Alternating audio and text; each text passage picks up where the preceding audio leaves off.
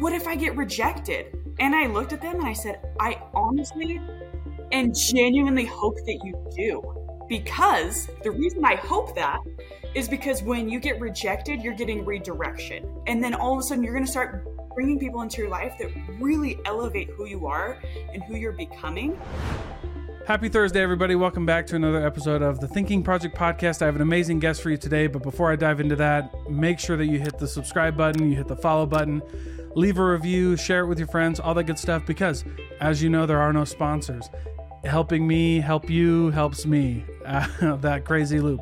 And of course, if you're in business or sales and you want to get better at honing your skills, you can join my Empathetic Selling Solutions Mastermind group where you learn everything business development, sales, negotiation, training, all that good stuff. So, with all that being said, let me introduce Carolyn Williams, who was an amazing guest today. She has an amazing story. In fact, undercover substitute teacher. And that experience was just wild in and of itself, learning about the ins and outs of what our high school kids go through every day. And she uh, has a great nonprofit that she works with Howard Parr, another former guest of the show, called You. She also does a lot of speaking events. So if you're into all of that, you'll want to stay tuned. Reach out to Carolyn. She's always more than willing to help. And with all that being said, thank you so much and enjoy the show. I'll see you on the other side.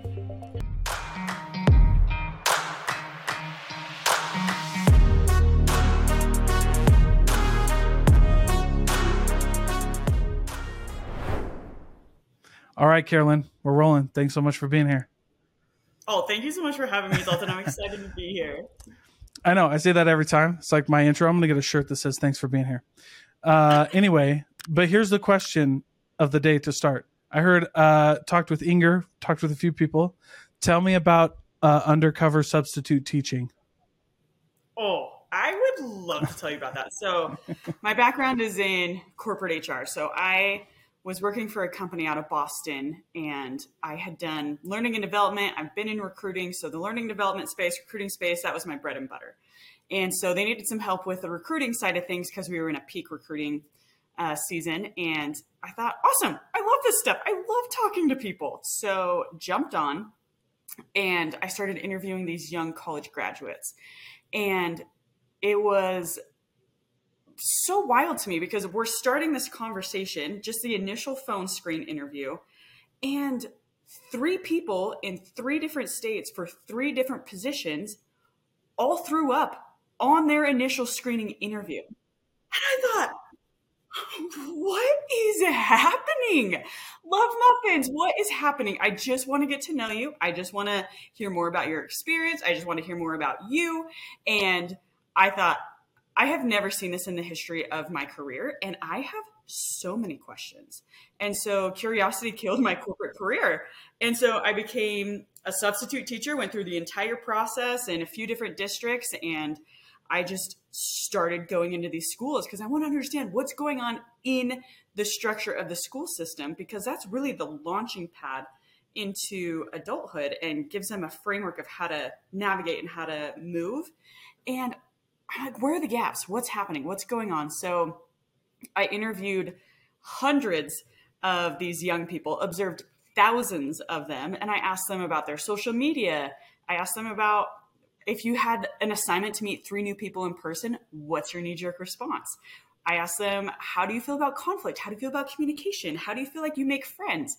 And it was so disheartening to hear some of their responses because they the ones the individuals that I interacted with, most of them really struggled with self-confidence and they really struggled with the the thought of failure and they they didn't even want to try because they were too scared to fail. And I was like, "You're you're you're sinking your ship before it even gets out of the dock, friends!" Like what?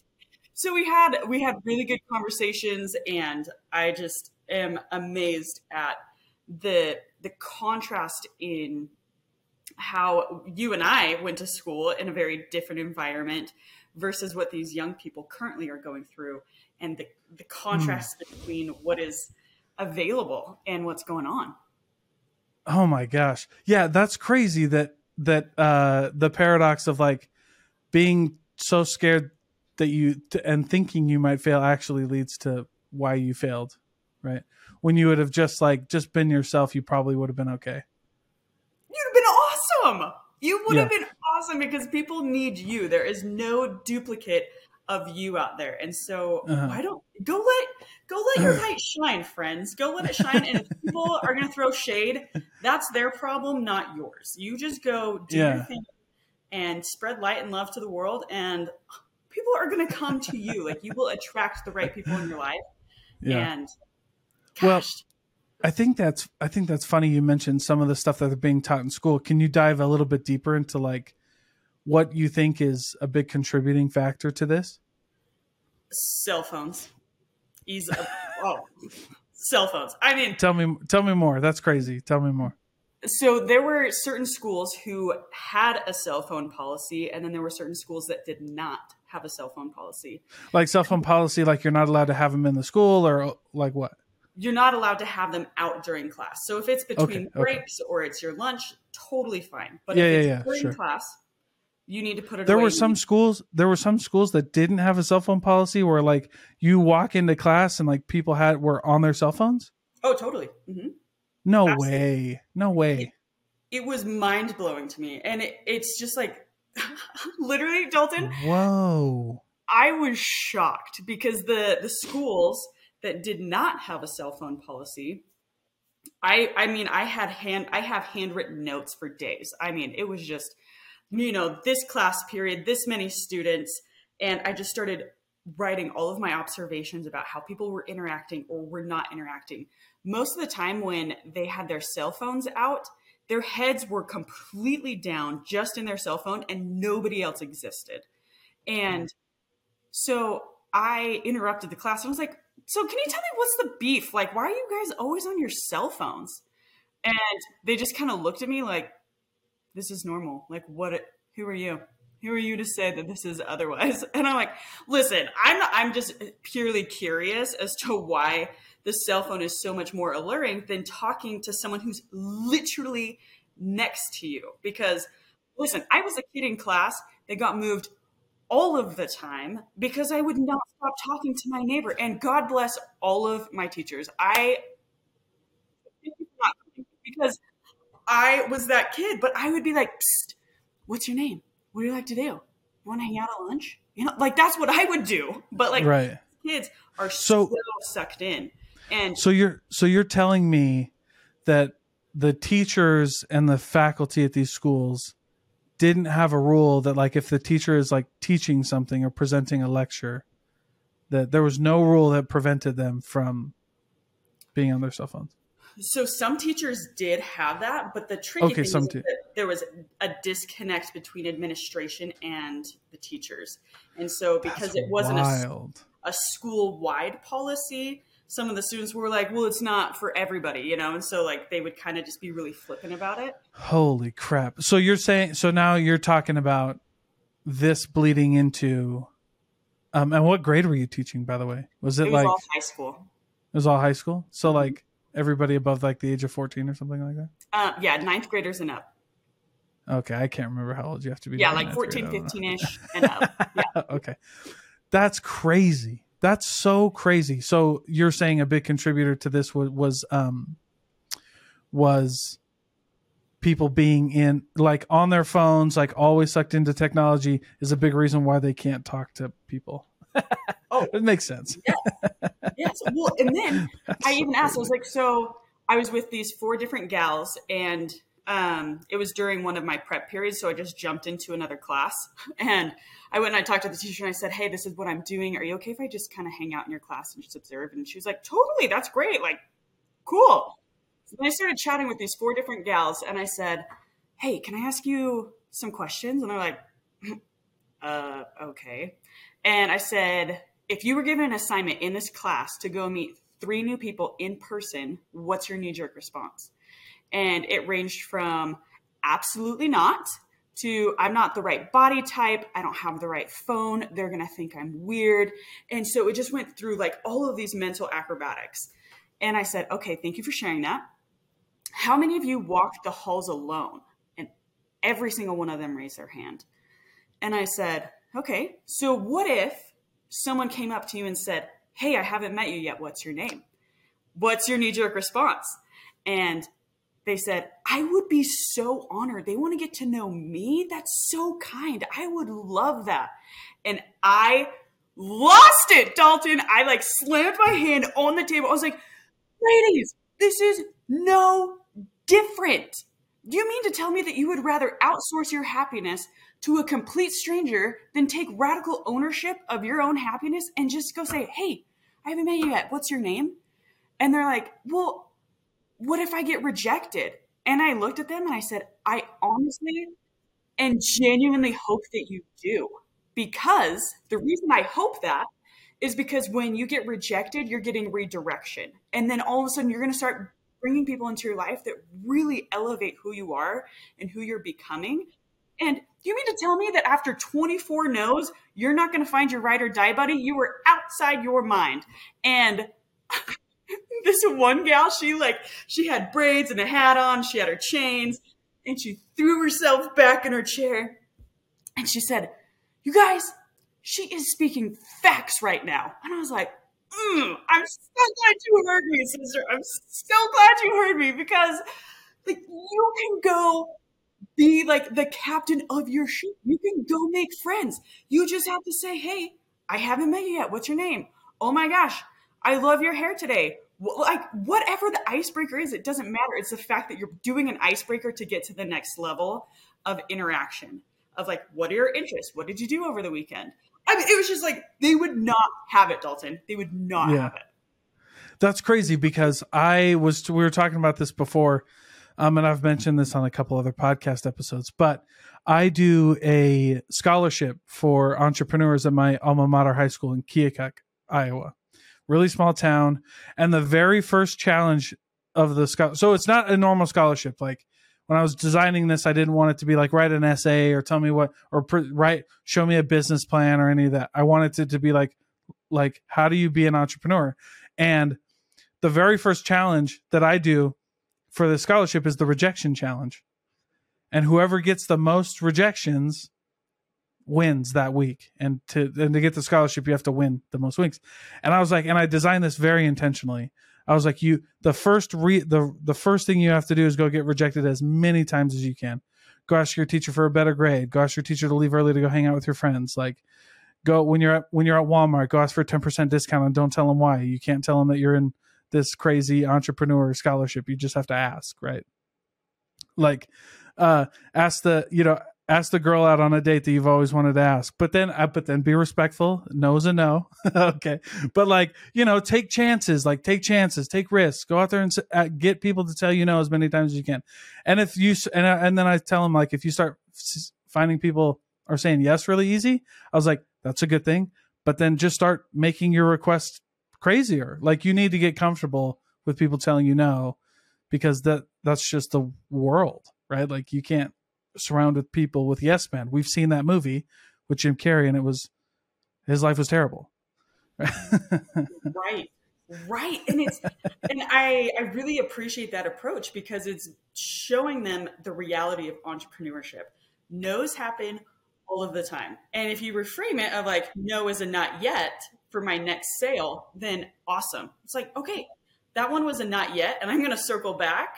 Uh, you know, maybe in six months, two years, whatever, because things change and people evolve and needs fluctuate, and so it's okay to get a no and think, great, it's a not yet. I'll get that ten percent discount somewhere else. Don't mind if I do. Right, right. Well, and what's funny is like with the no's like that is like it just opens your mind up to maybe like you have to get really creative now on how you go back and ask again. So like it gets your thought eh, you know get your thoughts going again. It it creates resiliency which i think is like probably the most important thing that in my opinion after being in the high just a one high school that i work in uh, with the scholarship just like resiliency. Like nobody like oh, they told me no, it's the end of the world. Like, dude, it's not that actually you're in a high school. My high school had 500 kids total in it, 400 kids total in it, right? Like, that's not the whole entire world, right? you know what I mean? Like, you'll be okay. And uh, I think we're just missing a lot of resiliency. What do you think about that? Did you see, I mean, is that kind of go along the same thread that you were exploring?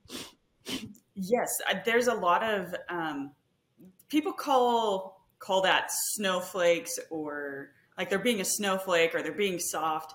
And really, at the end of the day, I think that these young people. Yeah, are I, I wouldn't say that. I wouldn't say that. But I mean, like, I mean, I wouldn't call them snowflakes, but I would say like.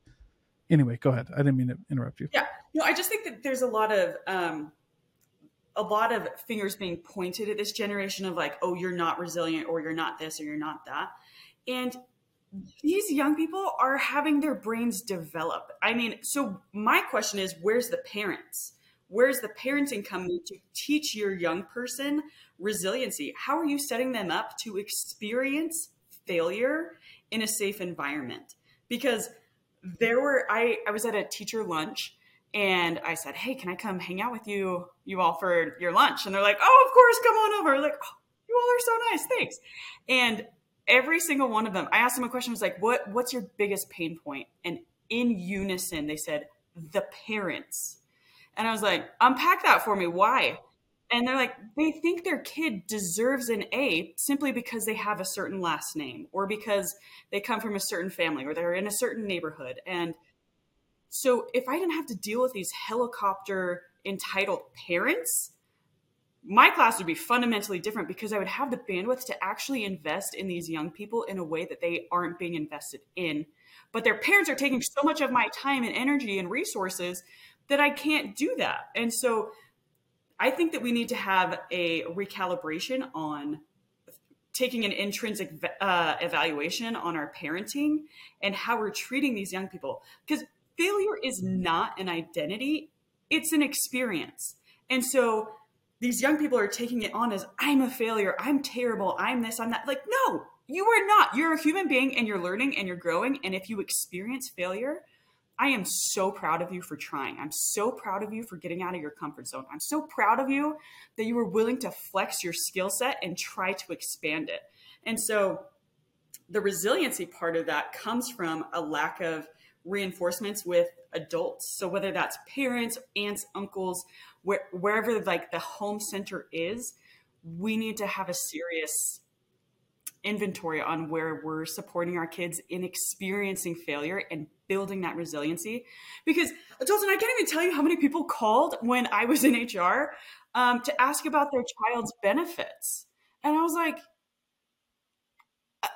"Okay, so did you talk to your child about their benefits?" They're like, "No, they just said that they got their benefits package, and I just want, I just had more questions." I was like, "Why don't you talk to your young person about that and teach them how to like look through it instead of just." coming through HR's door like a bat out of hell thinking that your child should have like additional benefits that Oh, wait a minute, wait a minute, wait a minute, wait a minute. You're talking about like like their child, adult. but like their their child is an employee, an employee. Is an adult. Like they're 18 plus. So Whoa, they're an adult. dude, why didn't Yeah. they ask you? Just be like, or like, hey, HR, I read through this. Can you help? Can you explain this to me? Yeah. I, this is my first job. Yeah, see, and that's yeah, sure. Let me are- sit down. Yeah, yeah, and it's like, oh my goodness. And there are, there are. Don't get me wrong, there are lots of people who do that, Yeah. and I'm so grateful that they're like, hey, Carolyn, I don't understand this benefit. Help me understand how this works, why this works, why it's important. And I'm like, oh, love that for us. Let's chitter chat about that. But it's the parents who um, have like this overprotective helicopter parenting style that they're not even willing to sit down and chat with their kid who is over 18 um, and walk them through some of the package. It's like this is a PDF, and like we literally had a benefits orientation and walked through all of this. And every single time, I'd say, if you have questions, I know this is a lot of information. So when you have questions, come talk to me. I just want to make sure that you have all of the cards, and so that it can fit your personal circumstance. But some of these parents are just coming through like, uh, and then all the kids like uh, why didn't my kid get a raise? why didn't my kid get a raise? I would oh have yeah, been and I like, like, I would have been like, I would have been like, uh, something's wrong with the connection, ma'am. Click. I'd have been like, if you have a problem with that, that's your job, not me. What are you talking about? That's bananas. oh my goodness. And I'm sitting Carolyn, thinking, Carolyn, Carolyn, you got to answer something for me. These are these are real stories. You're telling me real dead life. serious. Oh, you talk to any HR professional that's been in there over five plus years. These are these are a dime a dozen. a dime a dozen. I don't like, even think I I wouldn't call my mom for that because my mom would beat the hell out of me for asking. Like, why are you asking me? I don't know. Call your freaking. My mom would literally tell me she'd be like, call your freaking boss and talk to them. Like, I was like, so I don't know. I just always like, and I don't know. I've never just, I, I've never do. Why do you think? Do people just get shamed for asking questions? I've never been shamed for asking a question to HR like that, or like my boss, like, "Hey, I don't understand this part of my pay plan. Can you help me?" And if, and they explain it to me, I'm like, "Oh, okay." Now, like, do I like it or not like it? That's not part of the. I mean, that's a different conversation, right? But like, just being able to ask and like ha- open that conversation, that's crazy. That's yes, so crazy. mean, it's so I think that I mean it's so multi uh, dimensional in the sense of how these young people are being raised. I mean, technology is here to stay and it's not going anywhere. And especially d- living through a global pandemic where everybody went online, everybody is now in this hyper tech world. And so there were even times when I was subbing and they're like, everything's on Canva, Canvas, whatever. Um, can, yeah, Canvas, whatever. Yeah, I know. I know what you're talking about. Yeah, and um, so then they're in like this room, isolated on their device, and I thought, forget this. I was like, everybody, shut your laptops. I have questions, and I was like, I'll give you 30 minutes because I know that it's not going to take you that long. I looked at the assignment, like, you got 30 minutes and we're shutting the laptops. And they're like, okay. And I was like, we're going to circle the wagons here. I've got questions. And they're like, okay. And they were pleased as punch to answer my questions. They were like, I remember walking into the office and I had. Well, I had I had spoken with this young man um, the day before, and I was just in the main office, and I was like, "Oh, hey, we'll call him John. Hey, John." And um, I was like, "This this young man was so helpful in answering some of my questions yesterday." And he looked at me and he was like, "Mrs. Williams, Thanks for simply asking and caring. I thought, well, how how often are these young people getting asked questions? How often are we engaging them in a face to face conversation instead of texting, "What's up? How you doing? What's going on?" Yeah. Do you think now, for real? Do you think you mentioned parents before this? I have just never experienced a parent like this. I mean, I I've like I don't know, every once in a while maybe one parent or two, but I I've never really experienced like a real helicopter parent. Mainly because like the parents that I hang out with, like I guess some of them have given me some. I grew up Polynesian household, right? So like it's very much not like that. Like ask, you know what I mean? Like we've got stuff to do. Like we got to figure this out. And uh, so I just don't. I can't wrap my brain around how why a parent would pick up the phone for their 25 year old son to call their boss about a raise. I would be so embarrassed. I would be so embarrassed. Is that wrong? Is that I mean I mean look I, I don't know if I'm I, am my aim in all of this is not to like shame anybody, but that's just I've never experienced something like that, so it just I can't wrap my head around the reality of that situation. Yeah, it's it's a dynamic uh, water to navigate because you obviously don't want to offend the parent. They're they're looking out for their child. That they're less than a decade into a corporate setting, so they're trying to like help them navigate that. Well, and if and, a parent hasn't ever experienced like a corporate job or like a big boy, I don't know. That's probably not the right phrase, but you get what I'm saying, right? Like a big, like working for a startup is not like working at a at your local you know what i mean local cpa firm where your boss you know you've known your boss for 20 years outside of work and so if you need to leave one day he's super understanding right? Like that's not this job. I think many of them may, might not have experienced that yeah. Yeah i think there's a lot of like generational trauma that just keeps getting passed down because i mean like you and i were millennials and we were labeled as the participation trophy generation and yet an entire generation didn't come flying out of the womb saying give me a prize i'm here. Like that's a learned behavior. And so that's a direct reflection on the generation before us because they didn't feel seen they didn't feel appreciated they didn't feel validated in what they were doing. And so they're like oh this next generation my kids they're going to be seen they're going to be appreciated they're going to get the first place even if they were barely in the race you know? And it's one of those things of it's this I, I really genuinely believe that there is partially a generational trauma that keeps getting passed on that if we can name it to to recalibrate it then all of a sudden we're going to have a very different experience for these young people because i mean millennials i mean if you're a human being you have trauma. Like that's just what it is. And so um but it's being aware of what that is and how can you name it to tame it as daniel siegel has coined.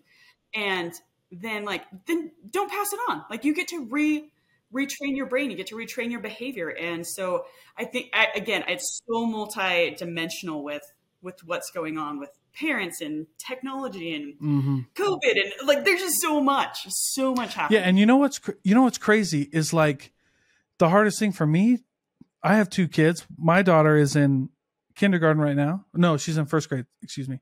She's in first grade and she's a little bit slower like learning to read and stuff like that.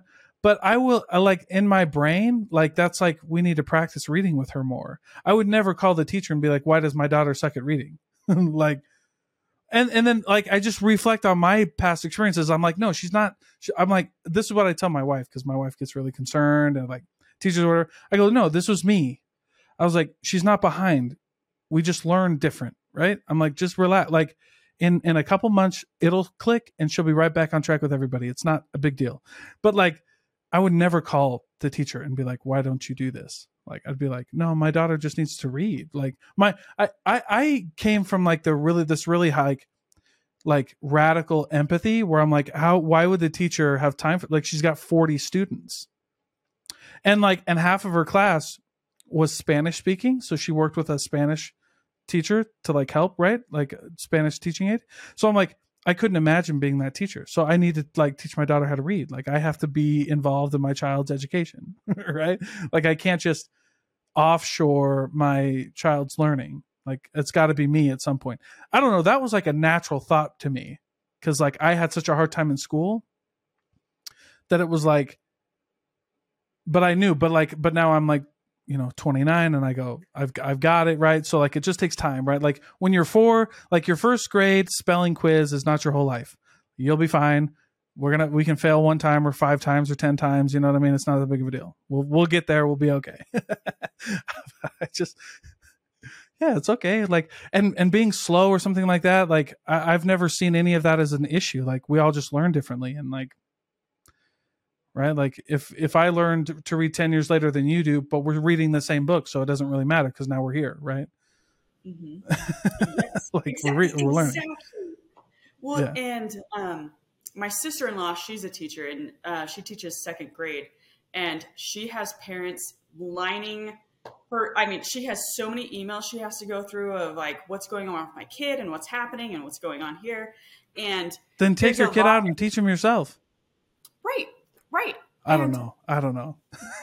I chatted with another. I chatted with a, a student teacher. I was like, "Listen, you're coming in at this in a very dynamic climate temperature check right now. Why are you doing this?" And he was like, "Honestly, Carolyn, I dropped out of high school and I um, I hated it. I thought it was the worst thing ever. And then I I had a really unique experience and." Now he wants to be a high school principal ultimately. And I was like, you went from a high school dropout to wanting to be a high school principal? He was like, I just don't want any of my students when I get there to ever feel like they can't do it. To I don't I want them to know that I believe in them personally and I will get to know them and I will believe in them and push them. And so I was like, well, what's the trickiest part of, of teaching right now? And he said, parents need to pick a lane. They either need to parent their child or they need to teach their child. And I chose teaching, so they need to choose parenting. And I was like, for real though, for real though, that's bananas Whoa. to me. Like, like I don't know, my daughter's six, and sometimes my wife or like her friends like will be like, "You're really hard on her," and I'm like, "Listen, I love my daughter more than anything, and that's why I have to do this. Like, I I don't, and I tell, and I never understood this, and the words coming out of my mouth were the same words that came out of my parents' mouth, so it just tastes like venom coming out. But it's like I I don't enjoy like doing some of the things that I have to do, but you have to learn how to be like a productive member of society and like and not a public nuisance. And so I have to teach you that like certain things are not okay, that you have to do certain things on your own.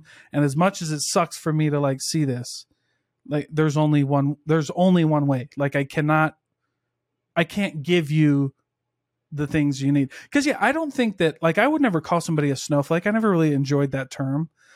Because I was like I get why there's certain things like I get why parents do this. I get why kids do this, right? I understand. But like at the end of the day, one of my favorite like when I when I coach salespeople is one of the favorite one of the things I love to teach. Like very first is like excuses taste so good because they're so true. Like I totally get it, dude. You grew up poor, you didn't have any money, your parents didn't give it to you. You you saw your buddy get VC money and you didn't. That's all true. But like what do you but like what do you want me to do about it? What, what are you going to do? Like there's nothing you can do about it. Right. Right. What are you going to do? I mean, that's actually Yeah, not there's like- forward. So Right. And and it's Now so what? true. And you're to- and I tell people, I'm like, you're totally right, dude.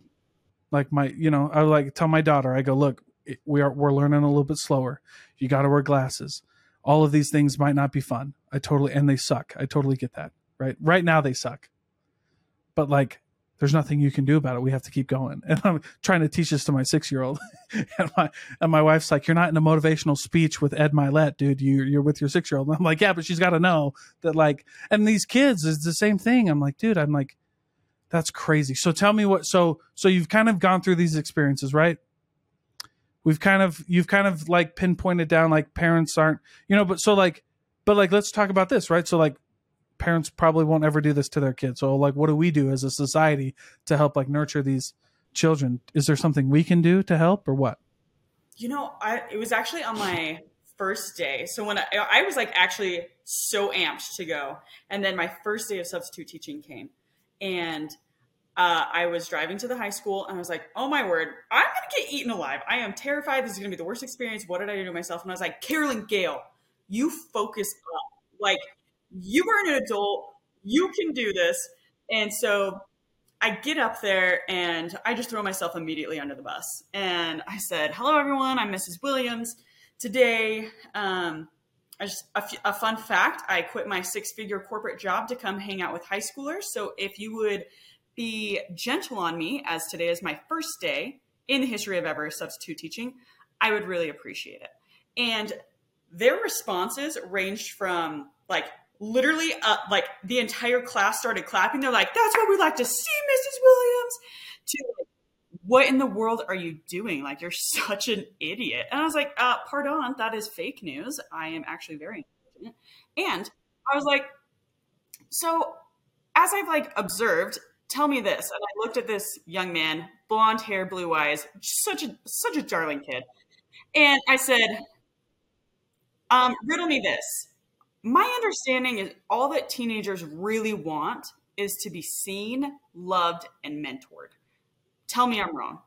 And he said, I wish more people understood that. I was like, that's what we need. That's what we need. But like love comes in different ways. Like tough love is important.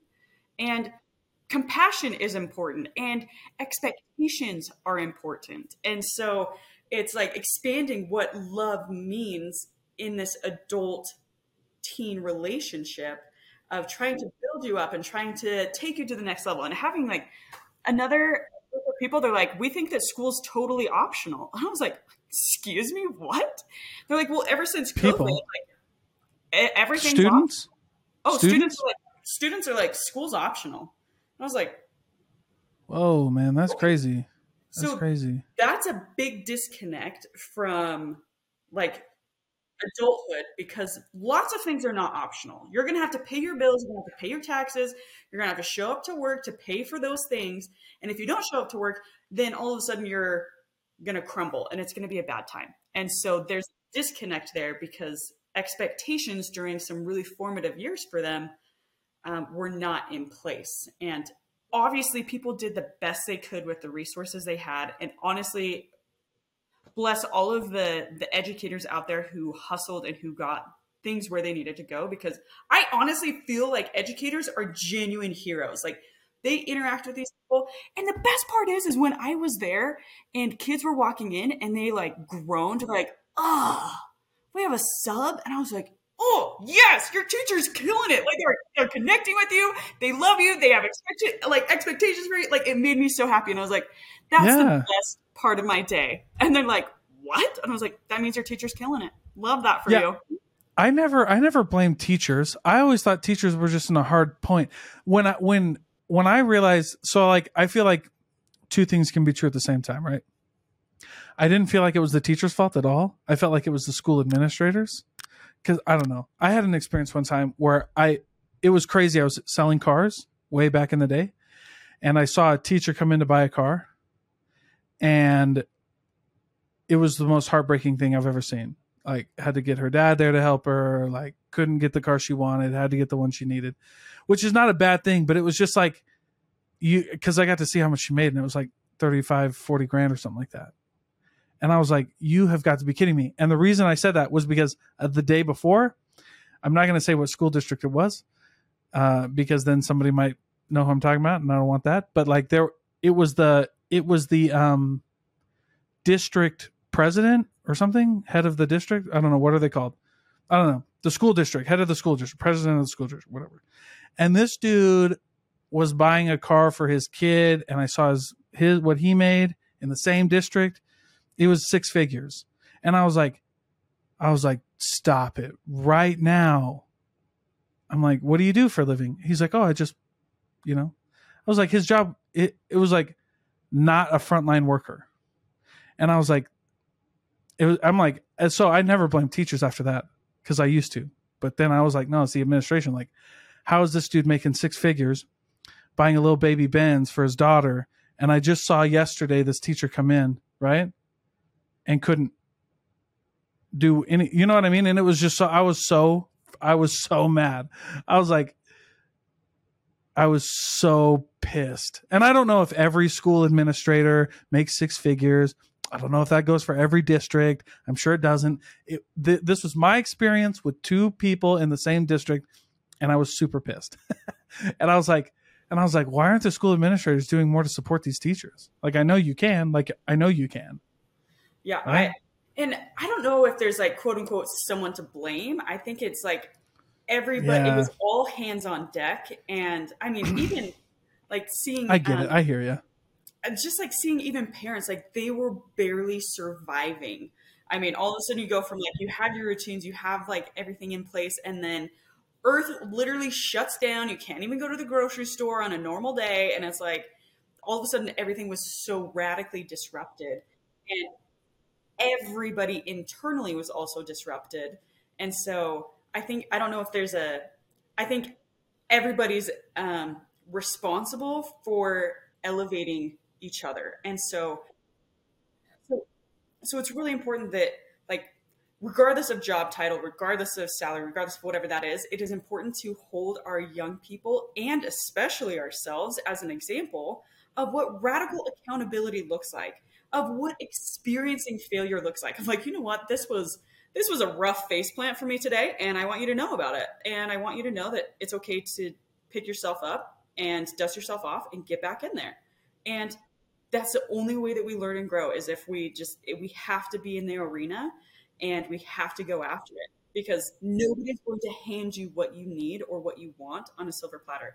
You have to show up. You need to be accountable and you need a you need a mentor too and so how can we show up for each other and how can we show up for these young people to really Right. elevate that and I and and uh yeah, I mean, I just I, I love that because I think a big part of growing for young people is, and I'm not just saying this. I just want to. I, I want pe- I want you to know, people to know that I'm I'm like trying to practice what I preach because of my scholarship.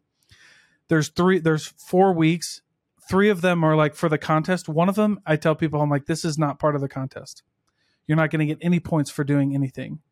But the last week is the do something good challenge, right? It's like you have to like you have to do i'm like if you don't do it you, that's the only way you lose the week is if you don't do anything but you have to do something good for somebody else who doesn't know you're doing it right like they can't know you're doing this for uh, an event or anything like that you have to go do something good because i feel like that's another good piece of like uh growth for people like and, and i mean obviously in this case there's a little bit there's quite a bit of money on the line right but like um eventually I, I feel like that's part of learning, right? Like eventually you do like you are taught a principle and there's consequences attached to it in order for you to like learn that eventually there's actually no consequences but right but you got to start with something right? Like you got to start teaching good things with something. And so i guess you're right. Like yeah you made me think on that one. Yeah i guess it doesn't really do any good to blame people. I just got real pissed. That was when i was super fiery. I was just i just got so pissed. I was like dude. And then i got mad when everybody was blaming the teachers. I was like dude it's not the teacher's fault. Like i, re- I genuinely don't believe i believe that i believe i'm in your camp right? But it's just and and then you just realize you know you made me think you just like you just realize how hard it is for everybody all around. And so yeah why don't we just like take a minute to like really empathize with each other and then just realize that none of us really did this to anybody but like it happened. And so we just got to move forward. I think that's a really hard principle principle for people to learn and to accept. Like that yeah dude a bunch of people messed you up. And we can fix that. Like we can fix people's mindset. So and we can change the way people think but I don't think it's I, I, think it's through this, right? I think it's through this radical accountability and acceptance that you might it might not be your fault, but it's still your your responsibility. Exactly. And that's just and, that's just life, dude. That's just like is. I got a lot of I got a lot of shit that's not my fault, but I still got to deal with. You know what I mean? Like it's just right. I don't know what you want me to do, right? Yeah. It's just I, like I hear you. When, when we get in like a car accident, it's not like anybody planned that. It was an accident and yet both parties need to take responsibility of like are you okay?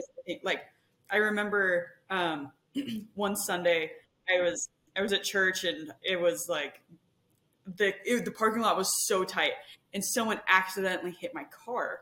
And you need to understand i was driving a 2003 hyundai hatchback betty blue she was my girl and it was a piece of crap. It was a piece of crap car. Got me through a decade. And so, anyway, this person leaves a note on my car and said, "I am so sorry. I hit your car. Please give me a call." And I looked and was like, "I don't even see a dang thing." Well, Small Lake City come in hot.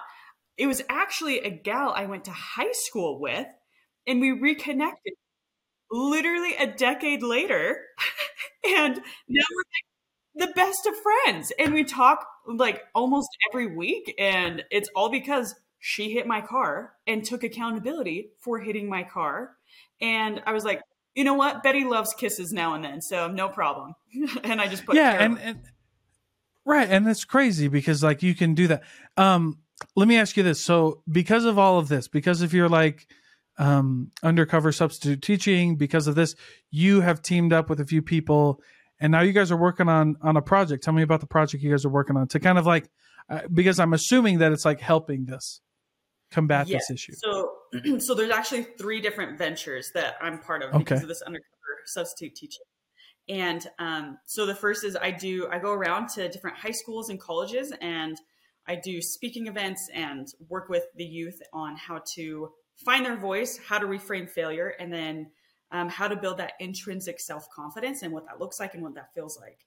So that's what I do for a speaking on like my own business. And then Howard and I, we partnered um, and we created a nonprofit called Peak You. It's like climbing your own peaks, and it's all about helping young people understand what healthy relationships look like and feel like. And so we're bringing on um, therapists and educators and um, psychologists, and we're building out this really robust team of people who um, we're going to create this curriculum and we're going to go do like one hour um, power sessions with these young people to help them understand what are healthy relationships how do you communicate well how do you handle conflict how do you um, understand the earmark- earmarkings of a toxic relationship and how do you get out of that and then Peter and I were working on um, Safe Tech, and it's all about helping bridge the gaps uh, between um, what is safe technology and what is toxic technology, and how do you navigate that? How do you engage in it in a healthy way? How do you put healthy boundaries around that?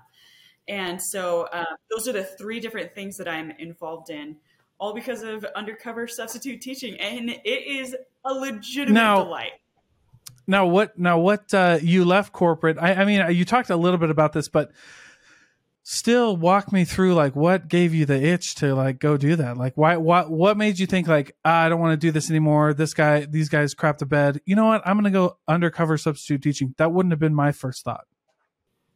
Well you know i've always had this really tender spot for teenagers and it's such a dynamic spot in life.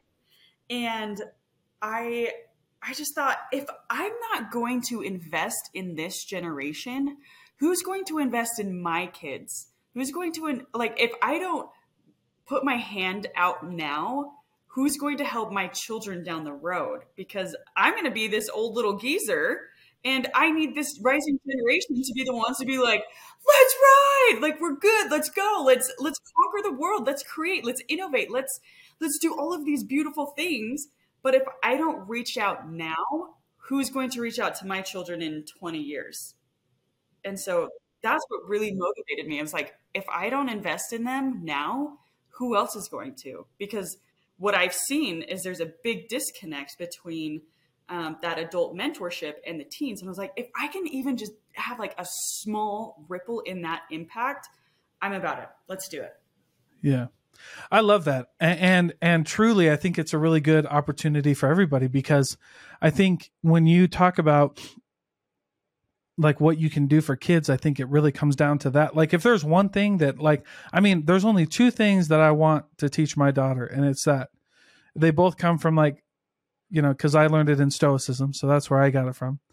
But like this idea that, ra- you know, radical accountability, and then you just, and then I got it tattooed on me, the the phrase "amor fati," which is the love of fate, which is like, dude, you're exactly where you're supposed to be.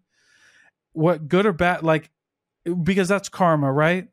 I think the best definition of karma I ever heard. I don't know if you're familiar with the UFC but who would have thought that you would have learned something so philosophical in the UFC? But um, there was a fighter who had just won, and they were, and there was a big. Are you familiar with the UFC? Uh, I mean, little, like the martial arts stuff. Yeah, yeah, yeah. Like if I said, like if I said a couple fighters' names, like Dustin Poirier, Conor McGregor. Have you ever heard those names? I'm sure they're great. Uh, yeah, yeah, yeah. So anyway, they were fighting, big rivalry, uh, hu- humongous fight, and Conor goes in they they were talking a lot of crap back and forth, a lot of crap. Conor goes in, kicks Dustin, and breaks his leg, like snaps his leg. Like he goes, kicks him, and his leg wraps around Dustin's leg, kind of like broke broke his whole thing. And uh, anyway, it was crazy because the, there was supposed to be a big fight. Like Conor was talking all this mad crap. Like anyway, but anyway, Dustin wins by medical stoppage, and then gets on the mic and he says, "Karma's not a bitch; she's a mirror." And I was like, if that's not the definition of karma. Because it's true. Like, what is karma? It's you repeating your actions and habits every day until you get exactly what you deserve. And people think that there's a, that's like a mean thing. Like, no, because if I deserved goodness in my life, that's because I my actions and habits that I lived every day were good thing, right? Like I I deserved that. Like I got that. And then uh and then you know and karma's not a karma and is what it's in in, in buddhism and in hinduism it's karma in christianity it's the law of the harvest which is you reap what you sow right but it's not a piggy bank because you can reap all these things and still get and still get a bad crop one day and there's and that's it that's just got you know what i mean and so it's very interesting but that's what I, that's what I teach. That's what that's the only thing I want to teach my kids because it's like that's what will carry you. Like if you get hit, if you get to a point, an experience you've never been to, like these kids, right? You get to these things where like I've never been in a corporate job. You know, it's crazy. Nobody in my life has been in this kind of situation, so I need to blaze through. Well, what what I think are the most important things are radical accountability and acceptance, which would drive you to ask a question to your HR manager who's there to help you. That's the that's literally the job description. Protect the company from legal. Help our people, please. Like that's for the most part. I know it gets longer than that, but like yeah, protect yeah. the company, protect our employees. If like you need to make sure that you show up for these employees because these employees like this is totally new terrain to them regardless if you've been in the corporate world for five years or 20 years if you're changing to a different company it is a new landscape. You have new jargon, you have new people, you have a new leadership team. So there's lots of things that people have to digest.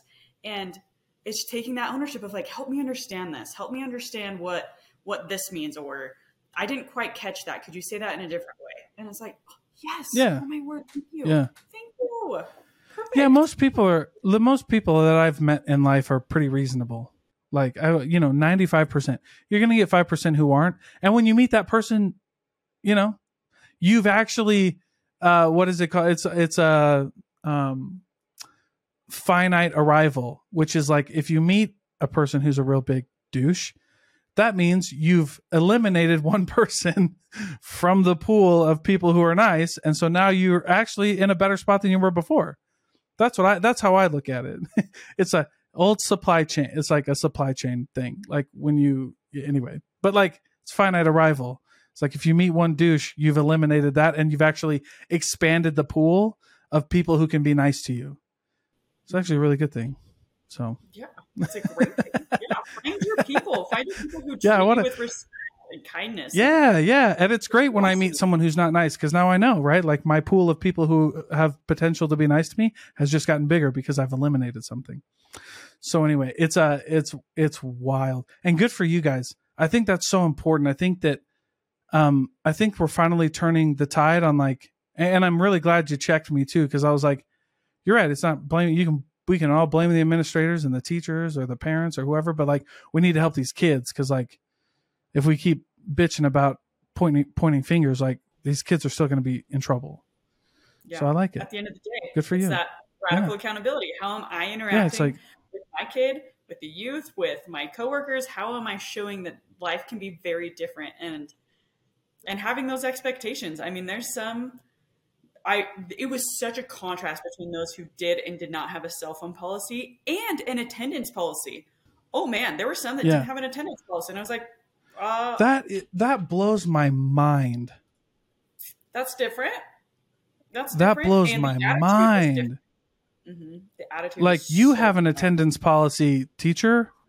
like these things are not bad for kids. They don't they're not detrimental for kids, right? Like telling a kid that they have responsibilities and teaching them that is like life. I mean, like what's crazy is like my brother learned that's the hard way. You even have that if you get thrown in jail. You don't even escape responsibility if you go to jail. See, I'm being for real. Like, I'm not- I'm not even I'm not even trying to be facetious. I'm being like I'm being legitimate. Like you're never Mm-hmm. escaping this at any point in in time. So you might as well not that we want people to go to jail, but I, it's just a crazy, you know what I mean? Right, right. It's- that's it's a, just that's a, strong. That's a strong point you just made there. Where it's like, listen, there's responsibility every single place you go and every single place Yeah. you land. Even in jail, you have Yeah. responsibility. So pick your Yeah. responsibility wisely. Right, right. And like figure out how you're going to do that because that's oh my gosh, that's so crazy. But uh okay. Well, good for you guys. Good for you and Howard. I love Inger. I love Howard. Love love everything that that's going on there. I can't wait for Safe Tech. Can't wait for all of these things uh, to shed some really good light on that. So I appreciate it. But before I let you go, Carolyn, amazing stories, amazing stuff. How can everybody follow you? Where can they get involved if they want to get involved? All that good stuff. Yeah, great. Uh, so people can reach out at carolynwilliams.com. I have two N's on Carolyn. Uh, carolynwilliams.com and then LinkedIn. We're happy to connect there. Also happy to connect on um, Instagram. I periodically will post videos there. So um, those are a few places that people can connect. Love it. I love it. Thank you so much, Carolyn. Thanks, Dalton. It was awesome. Thanks for having me.